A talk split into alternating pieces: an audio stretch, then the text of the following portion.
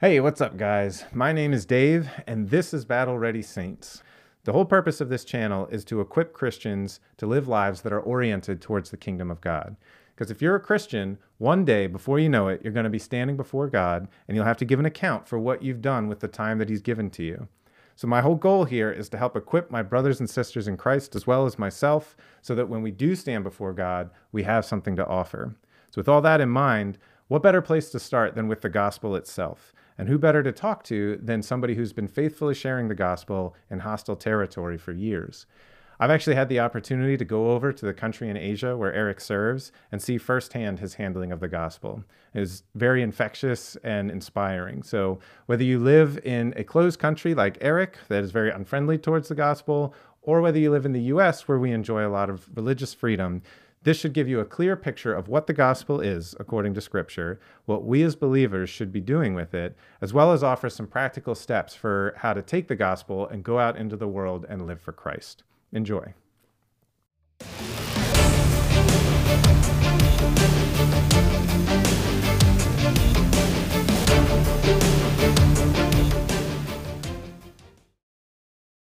All right. So I am here with Eric, who is over in Asia, and he has been uh, over there sharing the gospel for 13 years in uh, not uh, super friendly territory.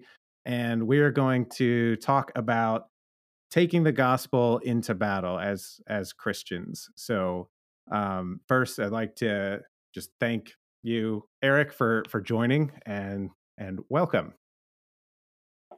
Thanks, man. Privileged to be here always encouraging to remember the gospel personally, um, claiming it to myself, and helping others proclaim it, uh, proclaim it better.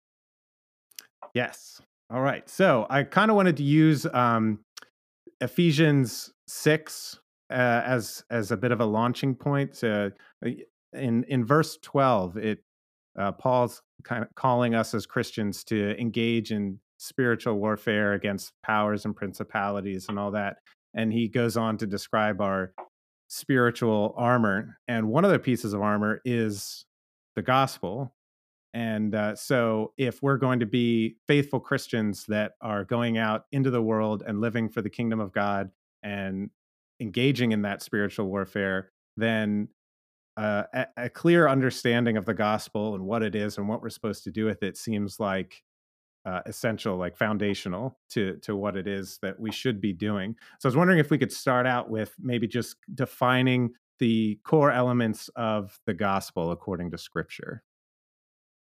Yeah, and I, I love how you, how you say that that getting the core elements. That uh, what I want to do right now is just lay out the essence of the gospel. Um, I don't know if I can get every aspect of it and everything that's related to it and the relationship of it but yeah, the core for the core elements of the gospel, let's just go to uh, 1 Corinthians 15. So yeah, 1 Corinthians 15, 1 through 3, or 1 through uh, 4. Now I would remind you, brothers, of the gospel that I preached to you, which you received, in which you stand first off, verse one, the gospel that was preached to you. Every single use of the gospel, eh, good news, message of life, and whatever variant you want to use in the New Testament is always associated with a verb, either proclaim or preach. Um, that the gospel is by definition news. So it's something that is said, it's something that's communicated um, by which you are being saved. So uh, they're looking in uh, 1 Corinthians 15 2. Uh, another thing, by definition of the gospel, it's something which by it you are saved. Uh, uh, an attribute of the gospel is that you must believe it to be saved. So if you want to add something to the gospel, um, and you don't have to believe it, to to be saved you're you're you're you're you're changing you're changing the essence of the gospel so for example our our our good works um yes uh christ we're going to get in a little bit later how our good works relate to it, but we are not saved by our works, or our works are something that flow out of uh, our relationship with Christ. It doesn't. Um, our works don't save us, and they and nothing we do is the gospel. So the gospel is what Christ has done. It's not anything we do. And so, uh, so yeah, because we are saved by what Christ has done. Mm. Uh, and can, continuing there in, in 15.2, if you hold fast the word which I preached to you, unless you believed in vain, for I delivered to you as of first important what I also received, that Christ died for our sins in accordance with the scriptures, that he was buried, and that he was raised on the third day in accordance with the scriptures. So, if I had to answer the question, what is the gospel, I would say kind of these points.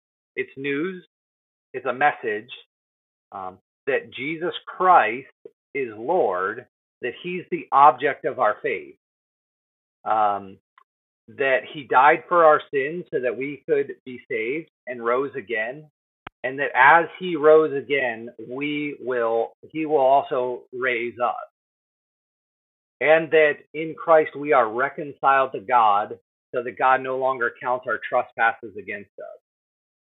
So the essence of the gospel is those things right there. And mm. I could expand upon each of them.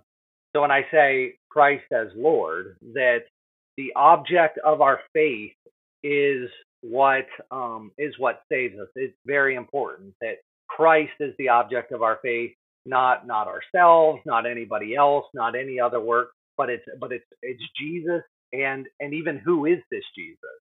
Um, so John 8, for example, says, "Unless you believe that I am He, you will die in your sin."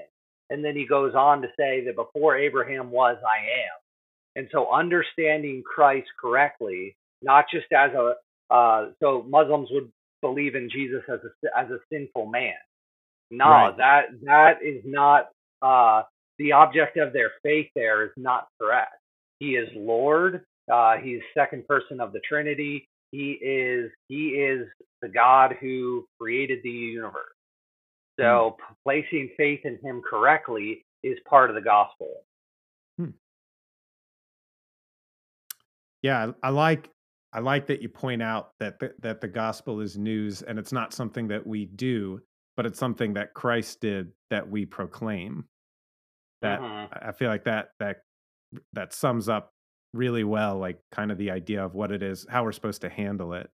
Um, that it's not that it's not something that we do. But did I did I interrupt you? Were you? No, that's that's exactly right. Yeah. Do, do you think that there's um well, I, w- I would say that that that this is an area that is talked about often and not explained uh, thoroughly all the time. If if we were to talk to the average Christian in the West, I think that if we just ask them, "Hey, what's the gospel?" there would probably be uh, that would probably be a harder question to answer than you might think at first blush because as you know the, the, the gospels talked about so much in the new testament and as christians we use that term a lot but if someone were to say hey what's the gospel? um, i i wonder if there's any misconceptions that you've found that you stumble across rather often with uh, with with christians. Oh 100% so um, a professor at uh, Trinity uh, Evangelical uh, Seminary. What, let me see what's the name of it, where D.A. Carson teaches. He actually mm. Trinity Evangelical Divinity School in Illinois. He asked his students. So these are seminary students, and he asked them, "What's the gospel?" And he got a wide range of answers. Some said the gospel is believe in the Lord Jesus. Uh, he said others said it's love God and love others. So as long as you're you're trying to love God and love others, that's the gospel. Another mm. said um, the gospel is social justice. So hmm. trying mm. to change society for for the better and trying to bring a just society. And so that's at a um, a, a seminary that you and I would very much respect. Um, I also went around uh, uh, a, univer- a Christian university near me and I won't say the name of it. Um, but uh, and I ask people, what is the gospel? Most of these Bible students could not could not explain it. Hmm. Yeah, they would they would just give just anything that has to do with Christianity. They would say somewhere some would would say it's it's good work, social justice, believe in Jesus. Uh, I think yeah, one student I think said it said it rightly. Um, First Corinthians 15, and yeah. so you can you really can get any answer. Um, another. Oh, so let me let me read this. Uh, I prepared this. Um, oh, where am I at? Okay, yeah. So for a hundred years, a missions group was working in Africa with a group in Africa called the Maasai. And during that time period, an idea became popular that, and that was if you want to bring the gospel to Africa, then forget your churches and build your hospitals and orphanages. And so hmm. what they thought, and this was their this was their language: forget your churches and build your hospitals and orphanages. And so hmm. what they thought would really transform people was to be able to do a great multitude of works that they could not that the people would not be able to deny. But what happened after about 50 to 75 years is that they had no local Christians. They had a bunch of people that enjoyed schooling, healthcare, but very few Christians. Hmm. Um, then one missionary decided he wrote his home church and asked for permission to do something different. He said, I'm just going to preach the gospel village to village each week for six months. And at the end, I'm going to ask them if they want to follow Christ. And the result was four out of six of the entire tribe came to Christ. And wow. the book about this is called Christianity Rediscovered. Hmm. Um, so, so basically, the common mistake of the gospel over and over again is people confuse the result of the gospel um, with the gospel itself. So basically, people constantly come up with a works-based gospel where the gospel is it's what they they would say it's what Jesus did and it's what you and I did. But once they add that and and it's our works, they end up they end up redefining the gospel in a way that that the New Testament um, does not allow for. Yeah, yeah, because it seems that the the Bible is very specific about what the gospel is, and it a lot of these examples that you're bringing up of common misconceptions are, you know, good biblical principles or teachings you know love mm. god love your neighbor like those are the two greatest commandments jesus said that or building hospitals and orphanages you know that uh what is it in in jude he's uh, is it jude where he says that that like the purest form of religion is or i think it's james is taking james, care of yeah. widows and, and orphans right like yep. these are good things but they're they're just not the gospel and you know so if if we're going to actually do what it is we're called to do as Christians, we're going to need to know what the gospel is and be able to differentiate it just from good biblical principles. And uh, yes, yeah, because I can I can tell you about Muslims that that adopt or care for the poor, sure. try to bring about social change, and so if they have the gospel, then in a sense, what are we doing? Why are we sending? What are we sending missionaries for? Why are people suffering, being persecuted, being? I interview people beaten for their faith. I've personally been threatened. Um, mm. It's just why are people suffering so much if the gospel is just just care for people and be be really kind. Yeah, yeah. yeah. So I I really like um you know first corinthians 15 that passage i think that's one of the clearest explanations of what it is that the gospel is but i, I wanted to just bring up um, mark 1 15 which is i think the first time that we see the gospel mentioned and because I, I think that mark's supposed to be the the earliest gospel like it was written the the earliest and uh, in mm-hmm. mark 115 uh, well, I'll start in verse 14 for um, for some context. It says, "Now, after John was arrested, Jesus came into Galilee, proclaiming the gospel of God and saying, The time is fulfilled, and the kingdom of God is at hand. Repent and believe in the gospel. So, my question is Is that gospel that he's referring to there the same thing that Paul's talking about in First Corinthians 15? Because some of it Oh, hasn't yeah. happened yet. So, like, how do we understand that? Oh yeah, I mean, just just when you look at it here, repent and believe the gospel. It's kind of like, whoa, what does what does he mean? Like he's going to start explaining things. So, um, but he doesn't. It, doesn't explain everything right here. It's just so if I were to ask you, like, okay, it it says here he started proclaiming the gospel of God but it doesn't it doesn't say everything what he's proclaimed. Right. Yeah. So, so what we would say is what that he's he's proclaiming the the first parts of what it is that Paul ha- gives us the complete picture of because obviously he hadn't died and raised from the dead yet at that point.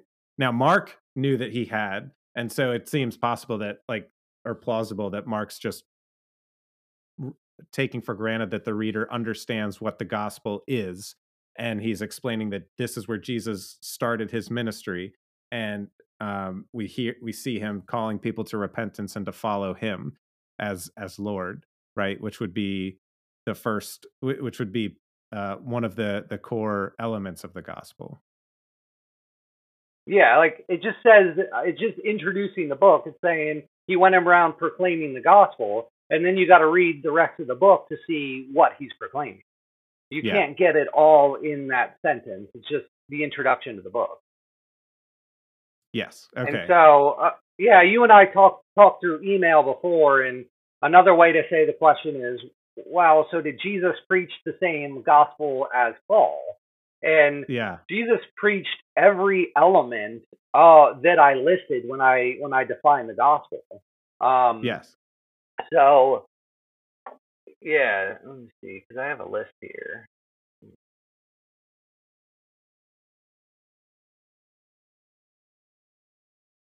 Okay, yeah, like uh, from from if you if you look at John three, for example, Jesus sitting down with Nicodemus and saying, "You must be born again." Uh, for God so loved the world that whoever believes in, in in His Son will not perish but have everlasting everlasting life.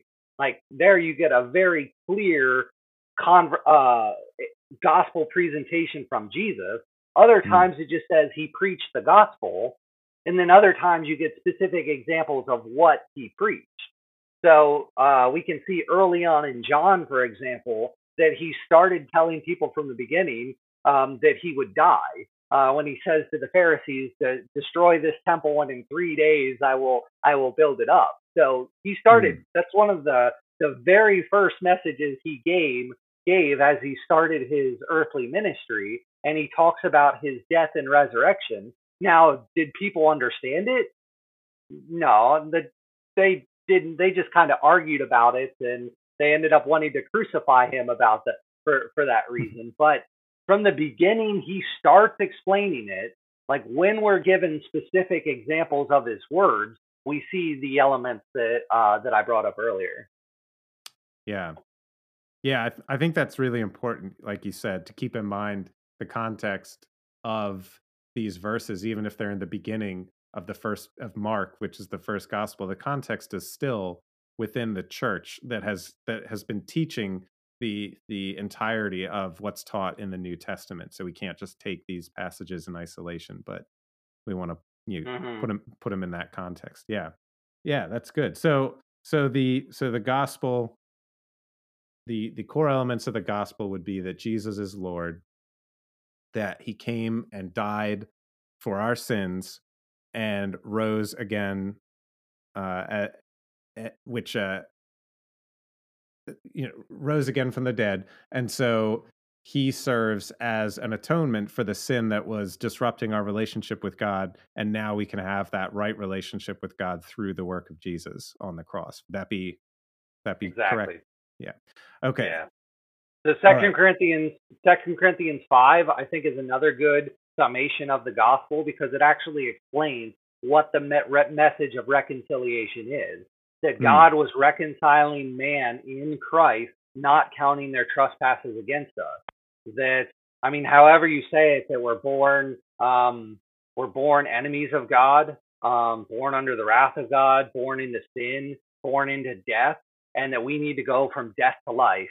We need to come into a right relationship of God. We need to be born again. We need to be a new creation. We need Him to adopt us as His children. We need Him to forgive our trespasses. We need Him to give us eternal life, um, and so on and so on. But reconcili- rec- the, the central essence there Jesus as Lord, died for our sins, rose again, reconciling man to God. That's the that's the bullseye. Yeah. Um, yeah, that's the center. Awesome. Yeah. So now that we've we've got a, a good, clear biblical definition of what it is that the gospel is, um, what would be the the the proper place in a Christian's life for that gospel? Like, how do we prioritize that as we go? You know, we've we're all um, we we all have jobs and families and all kinds of things that are pulling for our attention. We have our walk with God. Um, you know, discipleship, things like that. So, what's specific? Like, where does the gospel sit in in our lives? What should what what kind of attention should we be giving to it? Yeah. So uh, one phrase we use a lot is preach the gospel to yourself. Um, so often you need to stir up, uh, by way of reminder, the truths of the gospel so that you live out of it. So if I thought of, so you, you started talking about Ephesians 6, and let's go back there. Okay. Okay. And so you can think of the Christian life put on the whole armor of God that you may be able to stand against the schemes of the devil. All right. And then it goes on we don't wrestle against flesh and blood, against rulers, authorities. So part of the Christian life is taking up the uh, armor of God, standing against the schemes of the devil. So in Revelation 12:10, Satan is described as the accuser of the brethren, who would try to accuse the brethren before God day and night. And so, for one, picking up the gospel, realizing that you really are saved, you're really reconciled with God, you're a child of God. There is no condemnation for those in Christ, none. That I think the Christian, without remembering the gospel, will turn to a works-based gospel that they'll constantly yeah. think, well, how can I come to God tonight when I've sinned, when I've said something wrong, when I've done something I regret? And they start, they want, they start rightly believing in the gospel, but then they're tempted to turn to a works-based gospel and live out of that. And so um, I think there's a lot of a lot of dangers in forgetting the gospel there. Um, mm. Like let's see, I was I'm thinking of Galatians two uh, sixteen through three ten. Yeah, just some verses there. We know that a person is not justified by works of the law, but through faith in Jesus Christ. So we also believe that Jesus Christ, in order to be justified by faith in Christ, not by works of the law, because by works of the law no one will be justified. You're going if a christian starts turning to a works-based gospel there will never be joy there. There will mm. always be more they can do and they'll start allowing these the accusations of satan to stand against them. They'll start counting them as, as worthy and they'll they'll start tearing themselves down. Like think about when jesus says um uh how does he say it exactly? Like what you store up in your heart comes out. So uh how does he say it? It's like out Is of it the out of the out of the abundance of, of the heart the mouth speaks or something like yeah that? Yeah, also that i'm also thinking about the the the, the pools the clean pool and the dirty pool. So if you mm. If you store up grace in your heart it's able to actually come out Mm. Like if you live under the whip of the law, if you try to submit yourself to the law and the law being the justification, for the Christian, it becomes unbearable because you will come as you as a Christian, you'll grow in understanding the law. You'll understand more of what sin is. You'll understand more of what you're called to do. So you understand the sins of commission, right? Lying, Hmm. cheating, stealing, um, lust, coveting, even jealousy. Um, and then you'll come to understand the sins of omission, right? Um, so if you see your brother or sister in need and say, "Go and be well fed," but have not, but but don't do anything, then how can how can that faith save him? Or you'll think about the poor, um, and you can just easily be overwhelmed. Um, Yeah. You can just feel like such a failure that there's because there's so much need around you, there's so much pain around you, and you feel that you can't do enough. And I just know missionary after missionary, uh, or even here in the States, believers around extreme poverty, to where that becomes just a crushing burden. It becomes a graceless, joyless, life sucking, just um, life. But first off, remembering the gospel, we work out of our identity, not for it Mm. today we have been made right because of what Christ has done. He we stand before him holy and blameless, that he loves us. We can go to prayer like prayer becomes powerful because you're praying from the right motive. It's not, oh, I'm I'm doing this so that you will accept me. Like if my kid came to me if my, if my if my boy said, "Dad, we washed the dishes now. Can we can we get do we get to be your son?" I would say, boy, no, that's you are my child. Whether you wash the dishes or not does not affect that. Like what? That's the wrong men. I don't want my children to have that mentality. yeah. Like Yeah. I, I actually, I actually think the parable um, in Matthew 18 uh, is it a parable or story of the of the unforgiving servant? Yeah. So I think I think the king forgave him, but he didn't receive that forgiveness, and he immediately went to his servants, trying to get them to pay back every last penny, because I think he was not trusting the king. I think Hmm. he's trying to pay back the king. And if you Ah. take salvation that way and you try to pay back Jesus for what he's given you, you will never be able to pay him. And that's you haven't actually believed the gospel. You haven't Wow. received the gospel if you try to work for it. So you can't take up the armor of God if you turn to a works based salvation. It's got to be Christ and Christ alone, the work of Christ and not not your work. And so Amen. I don't I don't think you could be a joyful Christian if you don't remind yourselves of these truths of the gospel. Yeah, absolutely, man. Such powerful stuff. And I, I think another another way that that manifests sometimes is by compartmentalizing our spiritual lives. You know, um, it, it like you said, it becomes so much of a burden. Like that that all the things that we could be doing and aren't, or should be doing and aren't. Um, that the gospel kind of takes a back shelf uh, uh, on our list of priorities throughout the week and you know maybe during sunday we're thinking about spiritual things or the gospel but like when we're having conversations with people it's not at the front of our mind. It's not something that we're trying to actually proclaim to people and share this good news that that we can have a right relationship with our creator.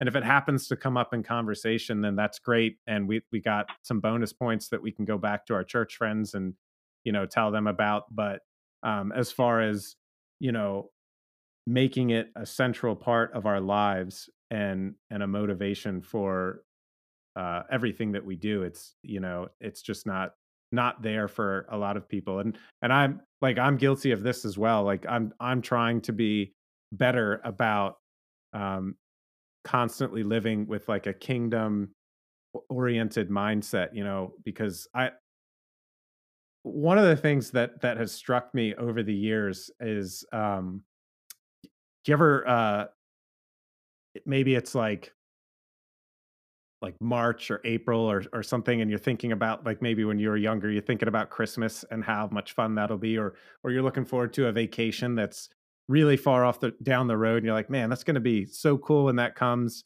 um, but you're just not experiencing it then, and then it finally comes, and maybe in the moment where you're, uh, you know, just soaking in everything. Uh, around the Christmas tree, or maybe you're off on that vacation and it's the, in the very middle of it and you're just having so much fun. And you think back to that time so long ago when you were looking forward to it and you're like, man, now I get to actually experience this, this thing, you know, that phenomenon, like we're, we're, we as Christians know that one day we're going to stand before God and, uh, and, and give an account for the things that we've what you know what we've done with the gospel and and the the talents that he's given to us. And you know it's easy to think of that as far off and down the road and kind of you know in the haze but one day like before we know it we're going to be standing there and uh you know i'm that motivates me to to try to um understand doctrines like this and and live them out every day and not compartmentalize so that when I do stand before God, I actually have something to show. Um, and and it's you know there's nothing there's nothing better to do with our time you know like the, the ultimate fulfillment is found in pursuing these things that have eternal value you know thinking about living for the kingdom of god that's that's going to be eternal and not for this world that's just going to burn up and uh mm you know i it, it's so hard to communicate that to westerners who are so materially driven like we have everything at our fingertips and it's so hard to communicate that these things aren't as cool as they seem you know that that that that that ultimate longing for fulfillment is found in a right relationship with with our creator that we can have because of the gospel and and then beyond that pursuing the the the the works that he's prepared for us beforehand and living out the purpose that he has. Like we we have a purpose in Christ and we all know it like deep down there's there's things that call to us and that, that and things that we know like there's something there's something out there that's worth doing that we should be pursuing. And and I think that at the very very top of that list is understanding the gospel living it out and sharing it with others. Oh no doubt um, yeah, really, as you're as you're speaking, uh, it's almost like it's almost like you're trying to answer what's what's the motivation to do it. Mm. Like, what's the motivation to to proclaim to others and trying to dig that up a little more? And yeah. so, um, yeah, I was thinking, kind of, th- there's kind of three motivators that that that come to my mind right now. So so one I talked about. Um, uh, so like I, whatever you store up in your heart, that's what comes out. So if you want if you want grace in your heart, if you want grace coming out, you store it up, and and there's that joy. Two, uh, when you talk about standing before the judgment seat of Christ, actually laying up treasures in heaven. So I yeah. I take that I take that um, literally. I think uh, I, th- I think we're we're called. That's a command to lay up for yourselves treasures in heaven, where moth and, and rust cannot destroy. That First Corinthians three very clearly shows a difference in reward amongst believers. That the that the in I think First Corinthians three fifteen, you see a believer that is saved, but only as one through a fire because his works were burned up. And yep. so he suffers loss. Uh, still saved, but he suffers loss. To where if a Christian, I think, I think that a lot of Christians, especially here in the states, would think about something like retirement, where they yeah. would want to have a good, they want to be in a good position for retirement. They're they're very future minded. Um, but if they're not laying for them up treasures in heaven, they're they're very short sighted that there are, I think uh, Second Peter, I'm thinking chapter one or three describes them as as being so nearsighted they're almost blind. that Yeah. the rewards available are are worth it and good and should be a motivating factor. Um, another another motivating factor is experiencing the presence of God. So let me let me share two verses with you. Um, hold on, let me remember it. So, yep. So go to John 14, 21. Yeah. So John 14, 21. Whoever has my commandments and keeps them, he it is who loves me. And he who loves me will be loved by my Father, and I will love and manifest myself to it. Hmm. So if you want to experience the manifest presence of God, you keep his commands. As you step out in obedience, God reveals himself to you. Faith becomes more real. Um, knowing him becomes deeper, that he is the source of joy. Um, another verse that comes to mind, it, it kind of relates to persecution, that you might think, okay, well, why why endure persecution? Why endure rejection? Why why suffer? And Philippians 3:10 says that I may know him in the power of his resurrection and may share in his suffering, becoming like him in his death. If you want to experience the power of the resurrection and know Christ in his suffering, like you there's no other way than to suffer for him. That Hmm.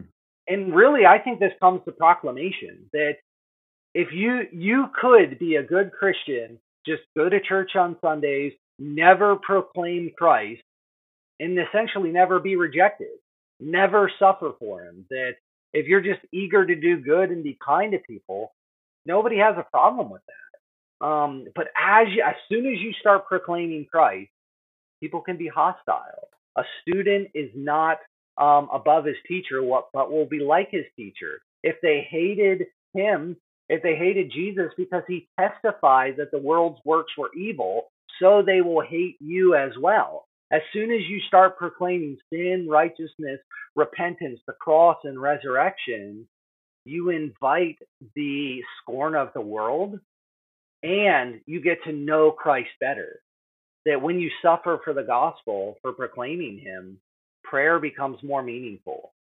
Reading your Bible becomes exciting. It's like when you go and you sit in a uh, in a um I'm thinking as people start serving in the church kind of for the first time, like if you've ever prepared a lesson where you've taught others, you learn so much more trying to teach others, studying Yeah. the word, doing the work than you do sitting in there.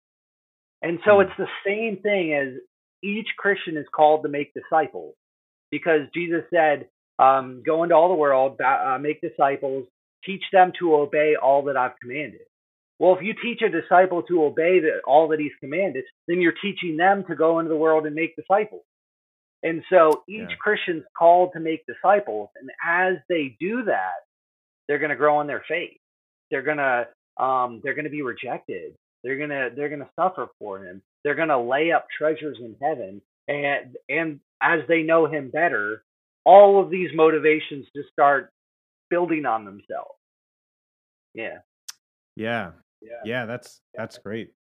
I, I I had wanted to get into like what we could expect, you know, good and bad if we're actively sharing the gospel and and making it central to our lives, and that that pretty much yeah nailed it. You know, we're, we're we can expect a closer relationship with Christ. We can expect Him to manifest His love in our lives, and we can also expect persecution and trials and tribulations, um, and and probably um, with that spiritual attacks as well, right? Yeah. You know, one um one verse I've been sharing of people. Uh, let me think how to how to make this short. Okay. a lot of a lot of t- a lot of times I'm talking with Christians trying to help them proclaim and a lot of times people know they should but at some point they've had a bad experience. They've shared with someone, it didn't go well, and now you imagine a 45 minute car ride home where they're trying to analyze what just happened. Yes. And so some lies come up. Some people say, oh, well, if they didn't accept it, it wasn't loving. So they Mm. judge what's loving by the person's reaction.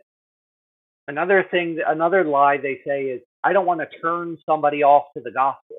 Oh, because Yeah. I didn't say it right, I didn't say it at the right time, then I've turned somebody off to the gospel. But no, Guilty. that's That, a that was yeah. that one's my primary excuse is well, I don't want to mess it up for someone else. Yeah, but but um, if you if you've ever come across and uh, see, I have these same problems, but if you read First Corinthians 1, 18 through the end of chapter two, you come to see how all of that's foolishness. That the Hmm. gospel is foolishness to those who are perishing, and this is where I want to get into. If you're doing your job right, you will be the aroma of Christ to others. To those that are being saved, you're the aroma of life. To those that are perishing, you are the aroma of death. You're the Mm. stench of death to those that are perishing.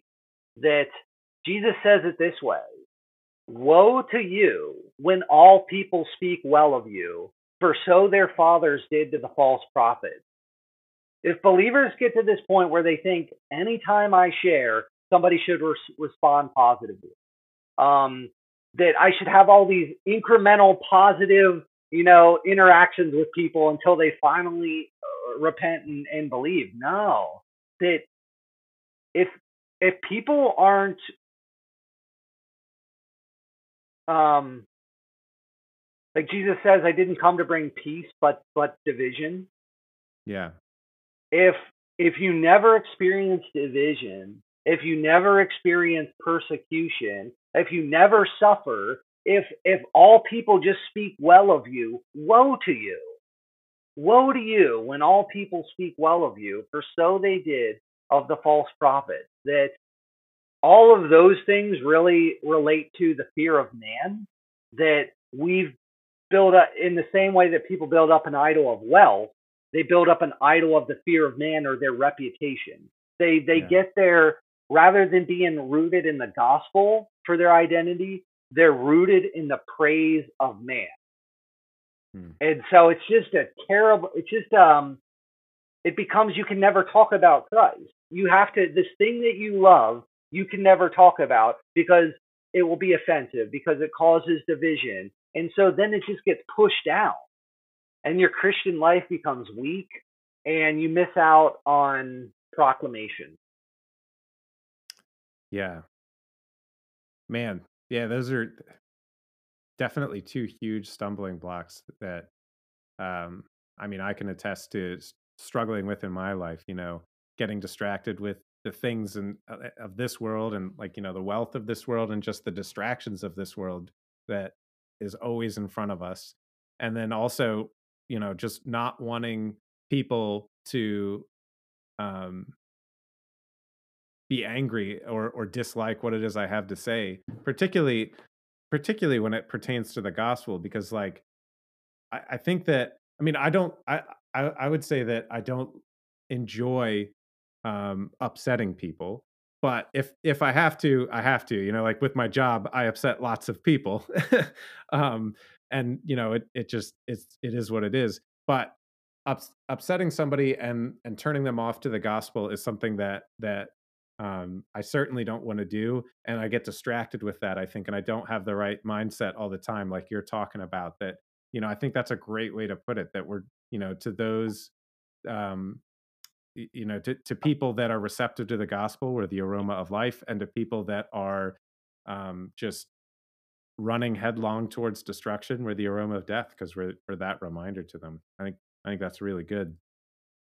yeah Um, it's not the power of the gospel is not in the eloquence of our speech and it's Yeah. not in the timing that that we say it it's not in even our motivation that even it's interesting first corinthians 1 i don't know let's say 18 or 19 it's like some preach christ out of selfish ambition and you would think he, the next sentence would be oh and they need to stop it and they need to repent, which of course they need to, but he actually praises God so long as the gospel is preached.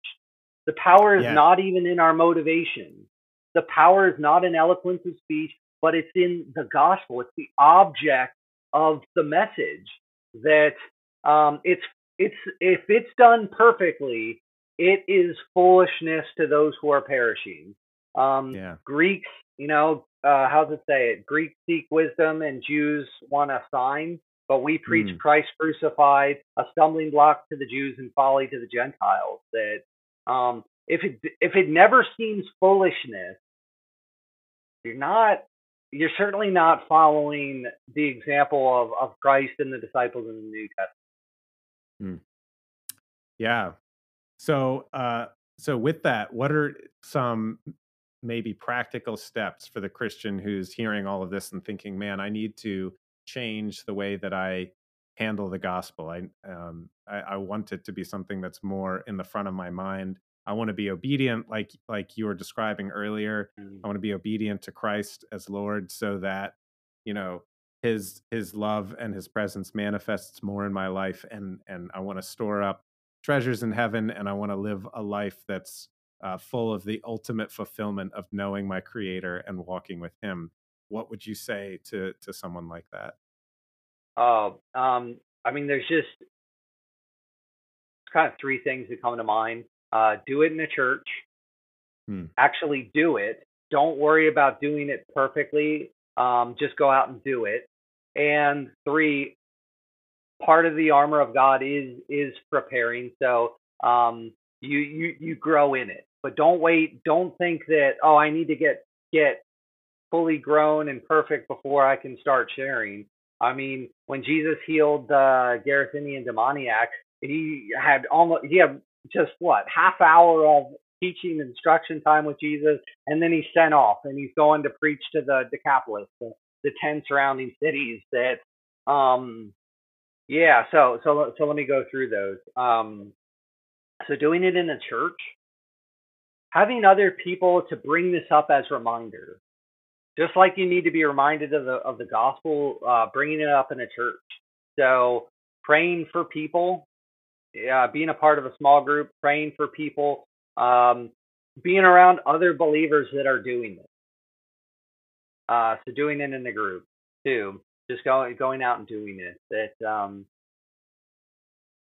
read First Corinthians 1, 18 through the end of chapter two. That Paul says, I've decided to know nothing among you except Christ and Him crucified.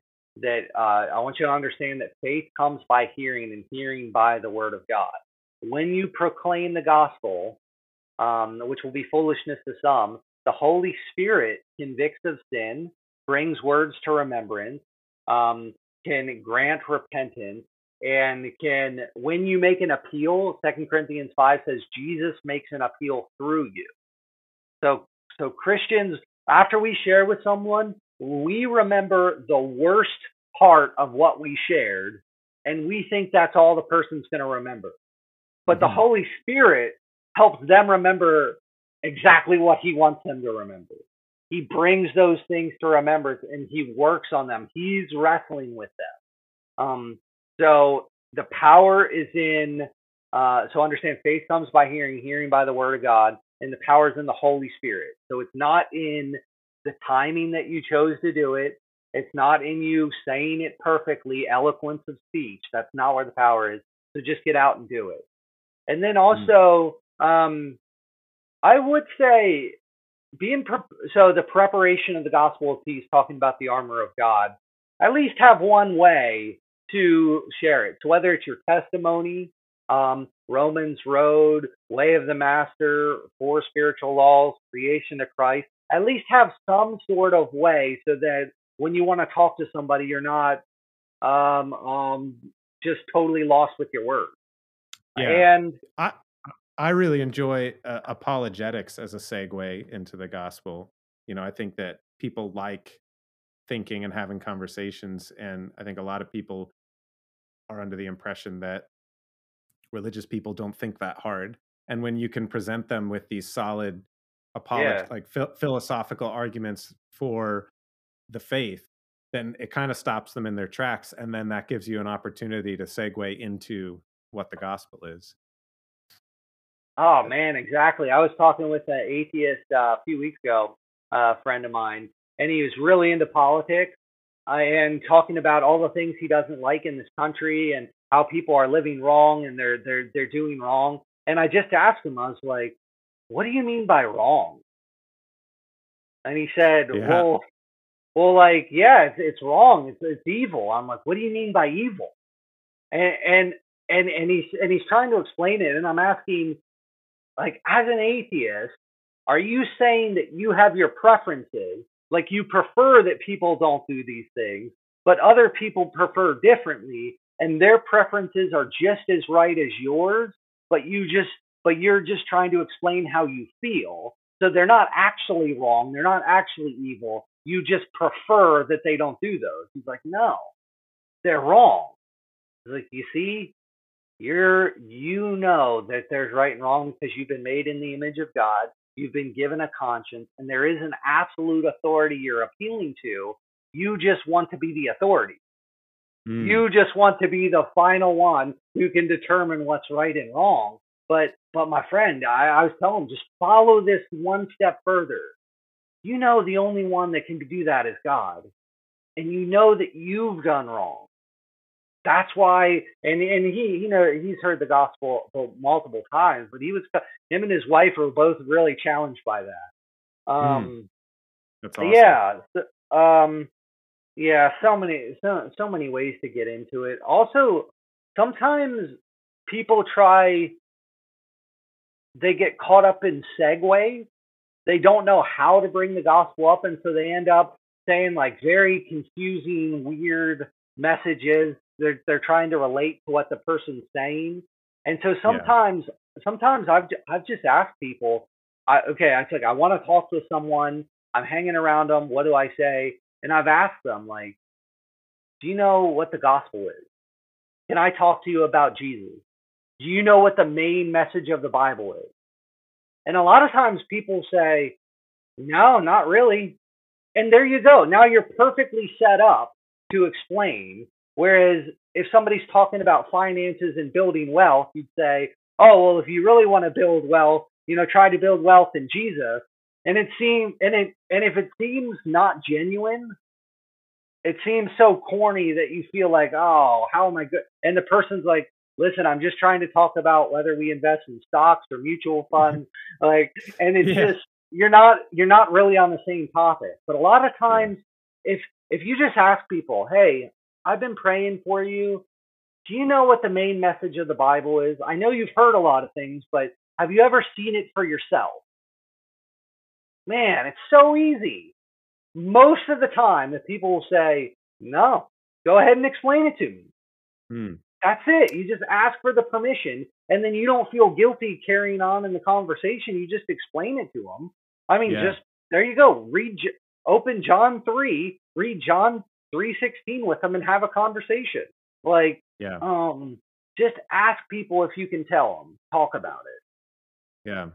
And that's and and that's where having that that that core understanding of what the gospel is comes in, you know, cuz if like how awful would it be if someone was like, "No, I don't know what the gospel is. Wh- what is it?" And you were like, um it's uh Bible stuff and, and and the cross and you didn't have an answer prepared. So Yeah. um, so hopefully all of this has really helped um, organize in in people's minds, you know, what the gospel is, what we're supposed to do with it, and um, and how we can uh, prioritize that in our lives so that we're we're on the right track and we're doing the right thing. So, yeah. Any anything else uh, before we close this out? I think I think this has been really really good. I've I've been very encouraged by it. Oh man, there's yeah, so much, but um really it's just it's just the joy the joy of it that if you if you skip this area of your life, if you skip proclamation, there's so many areas of your life you won't be able to know Christ, and you'll be much weaker as a Christian.